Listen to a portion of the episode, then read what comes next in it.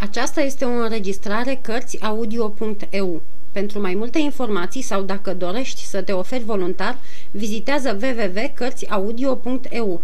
Toate înregistrările Cărțiaudio.eu sunt de domeniu public. Capitolul 41. Asediul orașului La Rochelle acest asediu a fost unul din marile momente politice ale domniei lui Ludovic al XIII-lea și una din marile fapte de arme ale cardinalului. Este deci o pagină de seamă căreia trebuie să închinăm câteva cuvinte. Apoi, o sumedenie de amănunte ale asediului sunt prea strâns legate de firul povestirii noastre ca să le trecem sub tăcere. Vederile politice ale cardinalului, atunci când a hotărât asediul, erau mărețe. Să vorbim de ele înainte de toate, apoi vom trece și la celelalte țeluri intime care au avut poate asupra eminenței sale o înrăurire nu mai puțin însemnată ca cele politice. Dintre orașele de căpetenie pe care Henric al IV-lea le dăduse hugenoților ca locul de întărire, singurul ce le mai rămânea era La Rochelle. Trebuia deci nimicit acest ultim vad al calvinismului, plămadă primejdioasă în care dospea și drojdia răscoalelor obștești și a războaielor cu străinii. Spanioli, englezi, italieni nemulțumiți, aventurieri de toate neamurile, soldați la voia întâmplării și de toate credințele, alergau la cea din tâi chemare sub flamurile protestanților, alcătuind un fel de mare gloată ale cărei nenumărate ramuri se răspândeau în voie prin toate ungherile Europei. La Rochelle, care căpătase o nouă strălucire din cenușa celorlalte orașe calviniste, era așadar focul dezbinărilor și al râvnelor oarbe. Ceva mai mult, portul ei era cea mai din urmă poartă deschisă englezilor în regatul Franței, închizând-o Angliei, dușmana noastră dintotdeauna, cardinalul desăvârșea opera Ioanei d'Arc și a ducelui de Ghiz. De aceea, Bassompierre, care era totodată protestant catolic, protestant din convingere și catolic în calitatea sa de comandor al Ordinului Sfântului Duh, Bassompierre care era german prin naștere și francez prin inimă, Bassompierre, în sfârșit căruia îi se încredințase un comandament anume în asediul orașului La Rochelle, spunea, avântându-se în fruntea unor mari nobili, protestanți ca și el. Veți vedea, domnilor, că vom fi destul de proști ca să cucerim La Rochelle. Și Bassompierre avea dreptate. Bombardarea insulei Re îl făcea să presimtă măcelul din Sevan, cucerirea orașului La Rochelle era cuvântul înainte al revocării edictului din Nantes. Dar, cum am mai spus, alături de aceste țeluri ale dregătorului nimicitor de opreliști și de piedici, țeluri care țin de domeniul istoriei, cronicarul mai e nevoit să cerceteze și imboldurile mărunte ale bărbatului îndrăgostit, clocotind de gelozie. După cum știe fiecare, lui Richelieu îi fusese dragă regina. N-am putea spune dacă dragostea lui avea un tâlc politic sau era doar una din acele patimi adânci pe care Ana de Austria le trezea în inima celor din jurul ei.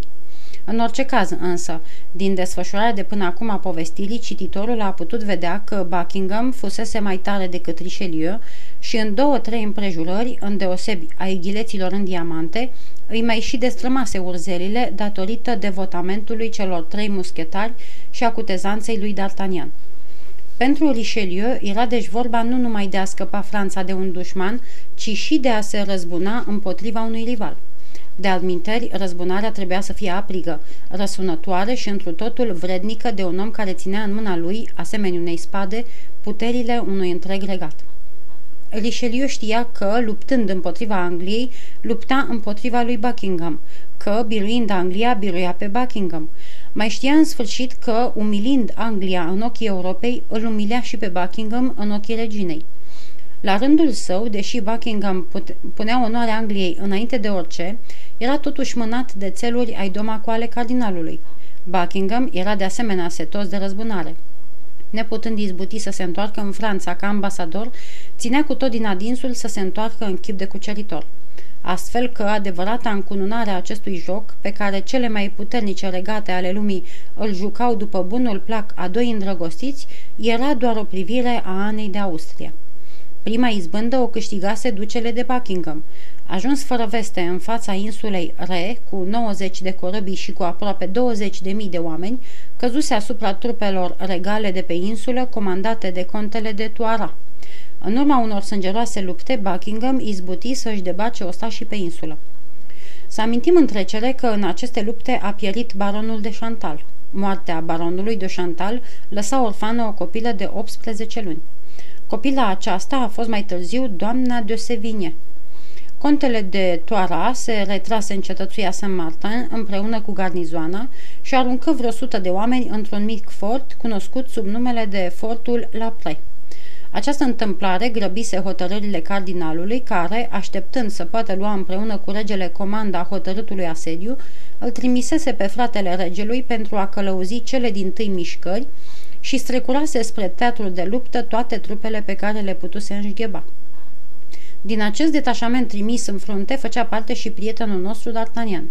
După cum am mai spus, regele trebuia să urmeze trupele îndată după închiderea Parlamentului, dar să ne amintim cum, după una din ședințe, la 23 iunie, suveranul, simțindu-se pradă frigurilor, voise totuși să plece, dar starea sănătății lui înrăutățindu-se, trebuise să se oprească la Villeroy.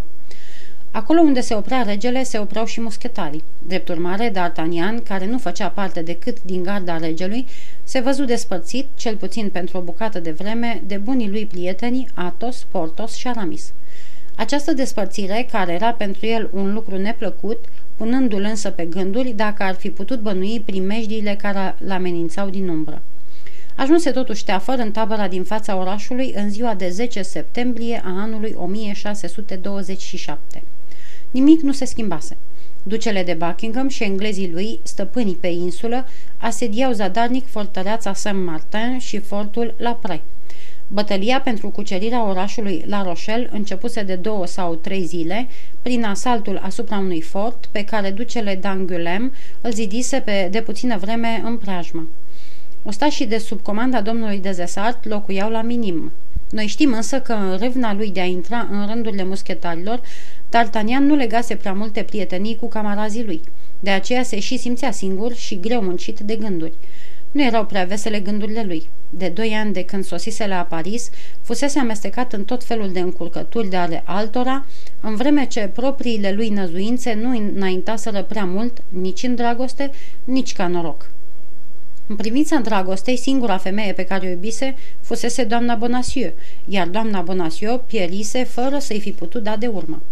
În privința norocului, își făcuse el ființă plăpândă un dușman din cardinal, adică dintr-unul în fața căruia tremurau mai mari regatului în frunte cu regele. Omul acesta l-ar fi putut strivi și totuși nu o făcuse. Pentru o minte atât de isteață ca a lui D'Artagnan, această mărinimie era un fel de fereastră prin care întrezărea un viitor mai bun. Apoi își mai făcuse și alt dușman, pe care îl socotea mai puțin de temut decât cardinalul, dar pe care îl simțea totuși vrednic de luat în seamă. Acest dușman era Milady. În schimbul tuturor acestora, cucerise în alta oblăduire și bunavoința a reginei, dar bunavoința reginei era în acea vreme mai mult un prilej de prigoană, iar oblăduirea ei, se știe, nu prea era pavăză bună. Dovada, Chalet și doamna Bonacieux. Singurul câștig de netăgăduit care îi rămăsese din toate acestea era diamantul, care prețuia 5 sau 6 mii de livre și pe care îl purta în deget. Dar și acest diamant, dacă D'Artagnan, în râvna lui de a ajunge, ar fi vrut să-l păstreze pentru ca într-o zi regina să-l poată recunoaște, tocmai fiindcă nu se despărțea de el, n-avea deocamdată mai mare valoare decât pietrișul cel călca în picioare zicem, decât pietrișul cel călca în picioare, căci D'Artagnan își frământa astfel mintea plimbându-se singuratic pe un frumos drumeac ce ducea de la tabăra la satul d'Angutin. Furat însă de gânduri, ajunsese mai departe decât ar fi dorit. Începuse să se însereze când, la lumina celor din urmă raze ale amurgului, îi se păru că vede strălucind, în dărătul unor ostrețe, țeava unei flinte. D'Artagnan avea ochi vioi și mintea ageră. Înțelese numai decât că Flinta nu venise acolo singură și că acela care o ținea în mână nu se ascunsese în spatele gardului cu gânduri prietenești. Se pregătea soiala sănătoasa când, de cealaltă parte a drumului, zări în urma unei stângi țeava unei alte flinte. De bună seamă era o capcană. Tânărul își furișă privirea asupra celei din tâi flinte și o văzu cu o oarecare îngrijorare aplecându-se în partea lui. Dar îndată ce își dădu seama că țeava rămăsese pe loc, se aruncă cu fața la pământ. În aceeași clipă, arma luă foc, slobozindu-i pe deasupra capului un glonte. Nu era vreme de pierdut. Dintr-o singură mișcare, D'Artagnan sări în picioare. În același timp însă glontele celelalte flinte a zvârli în aer pietrișul de pe locul unde el se aruncase la pământ. D'Artagnan nu era unul dintre vitejii de dragul doar al vitejiei și care caută o moarte fără noimă pentru faima de a nu fi dat înapoi cu niciun pas. De-al minter, de data aceasta nici nu putea fi vorba de vitejie, căci căzuse pe nepusă masă într-o capcană. Dacă mai trag al treilea glonte, își zise în sinea lui, sunt pierdut. Și luându-și într-o clipă picioarele la spinare, începu să alege înspre tabără cu iuțeala celor de pe meleagurile lui, vestiți printr-o mare sprinteneală. Dar oricât de repede ar fi gonit cel care trăsese întâi avusese vreme să-și încarce din nou arma și să sloboadă al doilea foc, atât de bine țintit de data aceasta, încât glontele îi găuri pălăria și o a zvârli cât colo. Totuși, cum D'Artagnan nu mai avea altă pălărie, și-o ridică din fugă și ajunse la el în tabără, gâfâind și galben ca ceară. Apoi, fără să spună nimănui niciun cuvânt, rămase adâncit în gânduri. Întâmplarea putea să aibă trei cauze. Cea din tâi și cea mai firească ar fi putut să fie o capcană a băștinașilor, cărora nu le-ar fi părut rău să omoare pe unul din ostașii majestății sale, întâi ca să mai scape de un dușman și pe urmă dușmanul ar fi putut avea și buzunarul bine căptușit. D'Artagnan luă în mâini pălăria și, privind de aproape gaura făcută de glonte, clătină din cap. Nu era un glonte de flintă, ci unul de arhebuză. Lovitura atât de bine țintită îi trezise de la început bănuiala că nu fusese slobozită de o armă ostășească. Așadar, nu putea fi o capcană militară, fiindcă glontele nu era de calibru obișnuit. Ar fi putut să fie și vreo amintire din partea cardinalului. Să nu uităm că atunci când, mulțumită binecuvântatei raze de soare, D'Artagnan zărise țeava puștii, tocmai se minuna și el de îndelungata răbdare a eminenței sale. D'Artagnan clătină însă din cap. Față de aceea pe care putea să-i răpună doar întinzând mâna, eminența sa folosea rare ori asemenea mijloace. Ar fi putut să fie și o răzbunare a înverșunatei Milady. Era de alminter mai firesc. Încerca zadarnic să-și amintească de chipul său măcar veșmântul ucigașilor. O luase atât de grabnic la picior, încât n-avusese vreme să bage nimic de seamă. A, scumpii mei prieteni, murmură D'Artagnan, pe unde sunteți? Și ce mult îmi lipsiți? D'Artagnan dormi prost peste noapte. De trei sau patru ori se trezi speriat din somn, crezând că cineva se apropie de patul lui ca să-l înjunghie. Zorile zilei îl găsiră totuși întreg și teafăr. El mai știa însă că ceva amânat nu e și ceva pierdut pe vecie. Stătu toată ziua în casă. Căuta să se amăgească singur, zicându-și că e vremea urâtă. A treia zi, la nouă dimineața, goarnele prezentară onorul. Ducele de Orleans, fratele regelui, vizita posturile. Ostașii din gardă alergară la arme. D'Artagnan își luă locul în mijlocul camarazilor lui. Ducele trecu în revistă trupele în ordine de bătaie, după aceea toți ofițerii superiori, printre care și domnul de Zesart, capitanul Gărzii, înconjurară pe fratele majestății sale pentru a-i aduce salutul lor. Deodată lui D'Artagnan îi se păru că domnul de Zesart îi face semn să se apropie. Fiindu-i teamă că se înșală, aștepta al doilea semn. Dar văzând că superiorul stăruie să-l cheme, D'Artagnan ieși din rând în așteptarea poruncii. Ducele va cele voluntari pentru o misiune primejdioasă, dar care va face cinste cui o va fi îndeplinit. Și ți-am făcut semn să fii gata. Mulțumesc, domnule capitan, răspunse D'Artagnan, care abia aștepta să câștige prețuirea generalului.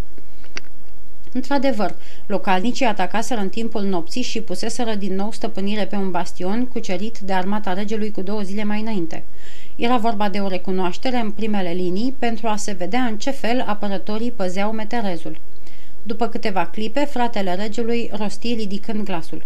Mi-ar trebui pentru această misiune trei sau patru voluntari călăuziți de un om de încredere. Omul de încredere l-am la îndemână, răspunsele domnul de Zesad arătând pe D'Artagnan, iar în ceea ce privește pe cei patru sau cinci voluntari, măria voastră să-și spună dorința și oamenii nu-i vor lipsi. Patru voluntari gata să moară odată cu mine, strigă D'Artagnan trăgându-și spada din teacă și vânturând-o în aer. Doi dintre camarazii lui alergară spre el și odată cu ei alți doi soldați. Împlinindu-se numărul cerut, D'Artagnan nu mai primi pe ceilalți, nevoind să încalce drepturile celor din tâi. Nu se știa dacă, în urma cuceririi lui, bastionul fusese părăsit sau lăsată acolo o garnizoană. Trebuia așadar să se cerceteze locul cu plicina cât mai de aproape, spre a se cunoaște situația. Întovărășit de ceilalți patru, D'Artagnan plecă îndată de-a lungul întăriturilor. Amândoi ostașii din gardă mergeau în rând cu el, iar soldații veneau din urmă. Pășind astfel tiptil pe lângă parapet, ajunseră la vreo sută de metri de metereze. Acolo, D'Artagnan se uită înapoi, dar nu-i mai văzut pe cei doi soldați. Crezu că, fiindu-le teamă, tărăgănau pasul și își văzură de drum mai departe. După cotitura șanțului, nu mai avea decât vreo 60 de pași de făcut. Nu se zărea țipenie de ou, locul părând pustiu. Cei trei tineri se sfătuiau dacă să meargă mai departe, când, dintr-o dată, un brâu de fum încinse uriașul de piatră și o duzină de gloanțe vâjeiră în jurul lui D'Artagnan și al celor doi tovarăși. Aflaseră așadar tot ceea ce voiau să știe. Bastionul era păzit. O rămânere mai îndelungată în acest loc ar fi însemnat a înfrunta de prisos o primejdie. D'Artagnan și amândoi ostașii din gardă întoarseră spatele, începând a da înapoi, ca și cum ar fi luat-o la sănătoasă. Ajungând la colțul șanțului care le putea sluji de adăpost, unul dintre ostași se prăbuși la pământ. Un glonte îi străbătuse pieptul. Celălalt, teafăr și iute de picior, gonea spre tabără. Nevrând să-și părăsească tovarășul în halul acela, D'Artagnan se aplecă ca să-l ridice și să-l ajute să ajungă la tabără. În aceeași clipă, două împușcături răsunară. Un glonte zdrobit țeasta ostașului rănit, iar celălalt se turti de stâncă după ce trecu la două degete de D'Artagnan. Tânărul se întoarse repede, căci împușcăturile nu puteau veni dinspre bastionul ascuns vederii de cotul parapetului. Îi răsări în minte cei doi soldați rămași în urmă și tâlharii care încercaseră să-l omoare cu două seri înainte. Hotărât să afle de data aceasta despre ce era vorba, se aruncă peste trupul camaradului său, făcând pe mortul. Zări două capete ce se înălțau pe deasupra unei întărituri părăsite, la 30 de pași de acolo. Erau într-adevăr cei doi soldați. D'Artagnan nu se înșelase. Oamenii nu-l urmaseră decât cu scopul de a lucide, sperând că moartea îi va fi pusă pe seama dușmanului. Dar cum s-ar fi putut ca tânărul să fie doar rănit și atunci să-i dea în vilag, ei se apropiară cu gândul de a-l răpune. Din fericire, înșelați de viclenia lui D'Artagnan, nu-și mai încărcară armele. Când erau cam la vreo 10 pași, D'Artagnan, care în cădere avusese mare grijă să-și păstreze spada, se ridică deodată și dintr-o săritură a fost lângă ei. Ucigașii își dădură seama că dacă ar fi luat-o la fugă înspre tabără, fără a-și fi răpus omul, vor fi învinuiți de el și, nemai stând în cumpănă, au vrut să treacă la dușman. Unul din ei apucă pușca de țeavă și o prăvăli ca pe o măciucă asupra lui D'Artagnan, care izbuti să scape sărind într-o parte. Mișcarea aceasta îl slobozi însă pe tâlharul, care se și repezi înspre bastion. Dar cum nu puteau ști cu ce gând venea omul la ei, apărătorii deschiseră focul și îl culcară la pământ cu umărul zdrobit de un glonte. În vremea aceasta, D'Artagnan se năpusti cu spada asupra celui de-al doilea soldat. Lupta nu ținu mult, căci ticălosul nu se putea apăra decât cu archebuza descărcată. Spada alunecă pe țeava armei, ce nu mai se putea folosi și se înfipse în coapsa ucigașului, prăbușindu-se astfel la pământ. D'Artagnan îi propie atunci ascuțișul în gât.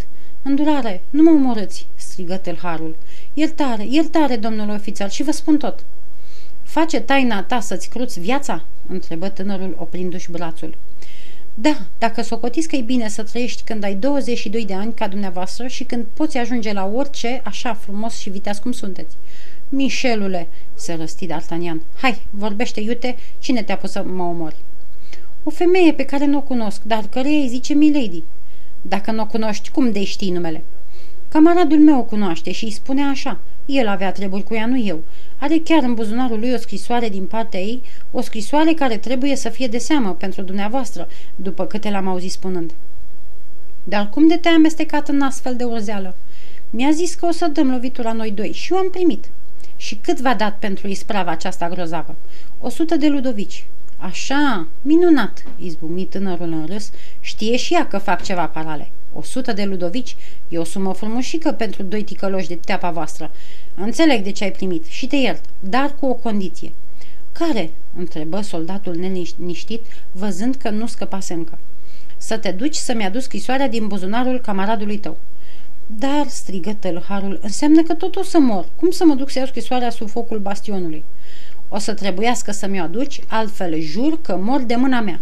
Îndurare, domnule, fie-vă milă, în numele doamnei tinere pe care o iubiți și o credeți poate moartă, dar care trăiește, se văicărea tâlharul, căzând în genunchi și sprijinindu-se în mâini, căci odată cu sângele își pierdea și puterile. Dar de unde știi că iubesc pe tânără și că am crezut-o moartă?" întrebă D'Artagnan. Din scrisoarea pe care camaradul meu are la el în buzunar." Pricepi atunci că îmi trebuie cu orice prescrisoare, urmă D'Artagnan. Hai, niciun fel de tărăgăneală, nici o codeală sau altfel, oricât mi-ar fi de silă să-mi mă iar spada în sângele unui Michel ca tine, îți jur pe legea mea de om cinstit, cu aceste cuvinte, D'Artagnan făcu o mișcare atât de amenințătoare încât rănitul se ridică în picioare. Stați, stați!" îl opri el împins de groază. Mă duc, mă duc!" D'Artagnan luă archebuza soldatului și, poruncindu-i să meargă înainte, îl împingea înspre tovarășul lui, înfigându-i vârful spadei în șale. Era groaznic de văzut cum cel din tâi înaintea pământiu, gata să-și dea sufletul, lăsând în urma lui o dâră de sânge și încercând să se strecoare până la trupul ce zăcea la 20 de pași departare. Fața-i cu borboane de sudoare rece oglindea atâta groază, încât lui D'Artagnan i se făcu milă de el și, privindu-l plin de dispreț, îi spuse Uite, o să-ți arăt deosebirea dintre un om cu inimă și un Michel ca tine. Rămâi aici, mă duc singur." Și cu pasul sprinten, cu ochiul la pândă, urmărind mișcările dușmanului, folosind toate hârtoapele terenului, D'Artagnan ajunse până la al doilea soldat. Putea să-și atingă scopul în două chipuri – să-l scotocească acolo pe loc sau să-l ia cu el și, făcându-și din trupul acelui ascut, îl putea scotoci pe urmă în șanț. D'Artagnan alese al doilea mijloc. Îl ridică pe tâlhar în spinare, chiar în clipa în care dușmanul deschidea focul. O ușoară cu tremurare, zgomotul înnăbușit a trei gloanțe pătrunzându-i în carne, iar un ultim geamăt și fiorii dinaintea morții îi dovedire lui D'Artagnan că cel care voise să-l omoare îi scăpase de data aceasta viața. D'Artagnan ajunse teafără în șanț, aruncând leșul lângă soldatul rănit, care zăcea galben ca ceara. Fără a pierde vreme, începu cercetarea.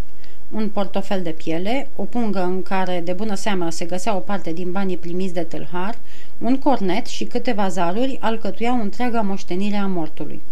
Lăsă cornetul cu zarurile acolo unde căzuseră, aruncând punga rănitului și deschise cu înfrigurare portofelul. Printre mai multe hârtii fără însemnătate, găsi și următoarea scrisoare, pentru a cărei căutare înfruntase moartea. Fiindcă ai pierdut urma femeii și se află acum la loc sigur în mănăstirea unde n-ar fi trebuit să o lași niciodată să ajungă, caută măcar să nu-ți scape bărbatul. Altfel să știi că nu rămân în pagubă și vei plăti scump ce 100 de ludovici pe care i-ai de la mine. Nici o semnătură. Totuși, nu încăpea îndoială că scrisoarea era din partea răzbunătoarei Milady. O păstra așadar ca hârtie doveditoare și cum se aflau la adăpost, în spatele colțului de șanț, începu să-l descoasă pe rănit. Acesta mărturisi că el și camaradul lui, care fusese omorât, trebuiau să răpească pe o tânără femeie care pleca din Paris prin bariera la Vieiet, dar că, oprindu-se la un pahar într-o cârciumă, întârziaseră cu 10 minute după trecerea caleștii. Dar ce ar fi trebuit să faceți cu femeia aceea?" întrebă înspăimântat D'Artagnan. Trebuia să o ducem într-un pala din piața regală, răspunse rănitul. Da, murmură D'Artagnan, așa e, chiar la milei de acasă. Tânărul pricepu atunci, cu tremurându-se, ce aprigă sete de răzbunare împingea pe Milady să-l piardă pe el și pe cei care îl iubeau și cât de multe știa ea în legătură cu întâmplările de la curte, de vreme ce aflase de toate. Fără îndoială că știrile îi le dădea chiar cardinalul. În mijlocul acestor frământări înțelese, totuși, cu un simțământ de o adevărată bucurie, că până la urmă regina descoperise închisoarea în care doamna Bonacieux își ispășea devotamentul față de ea și că izbutise să o scoată de acolo.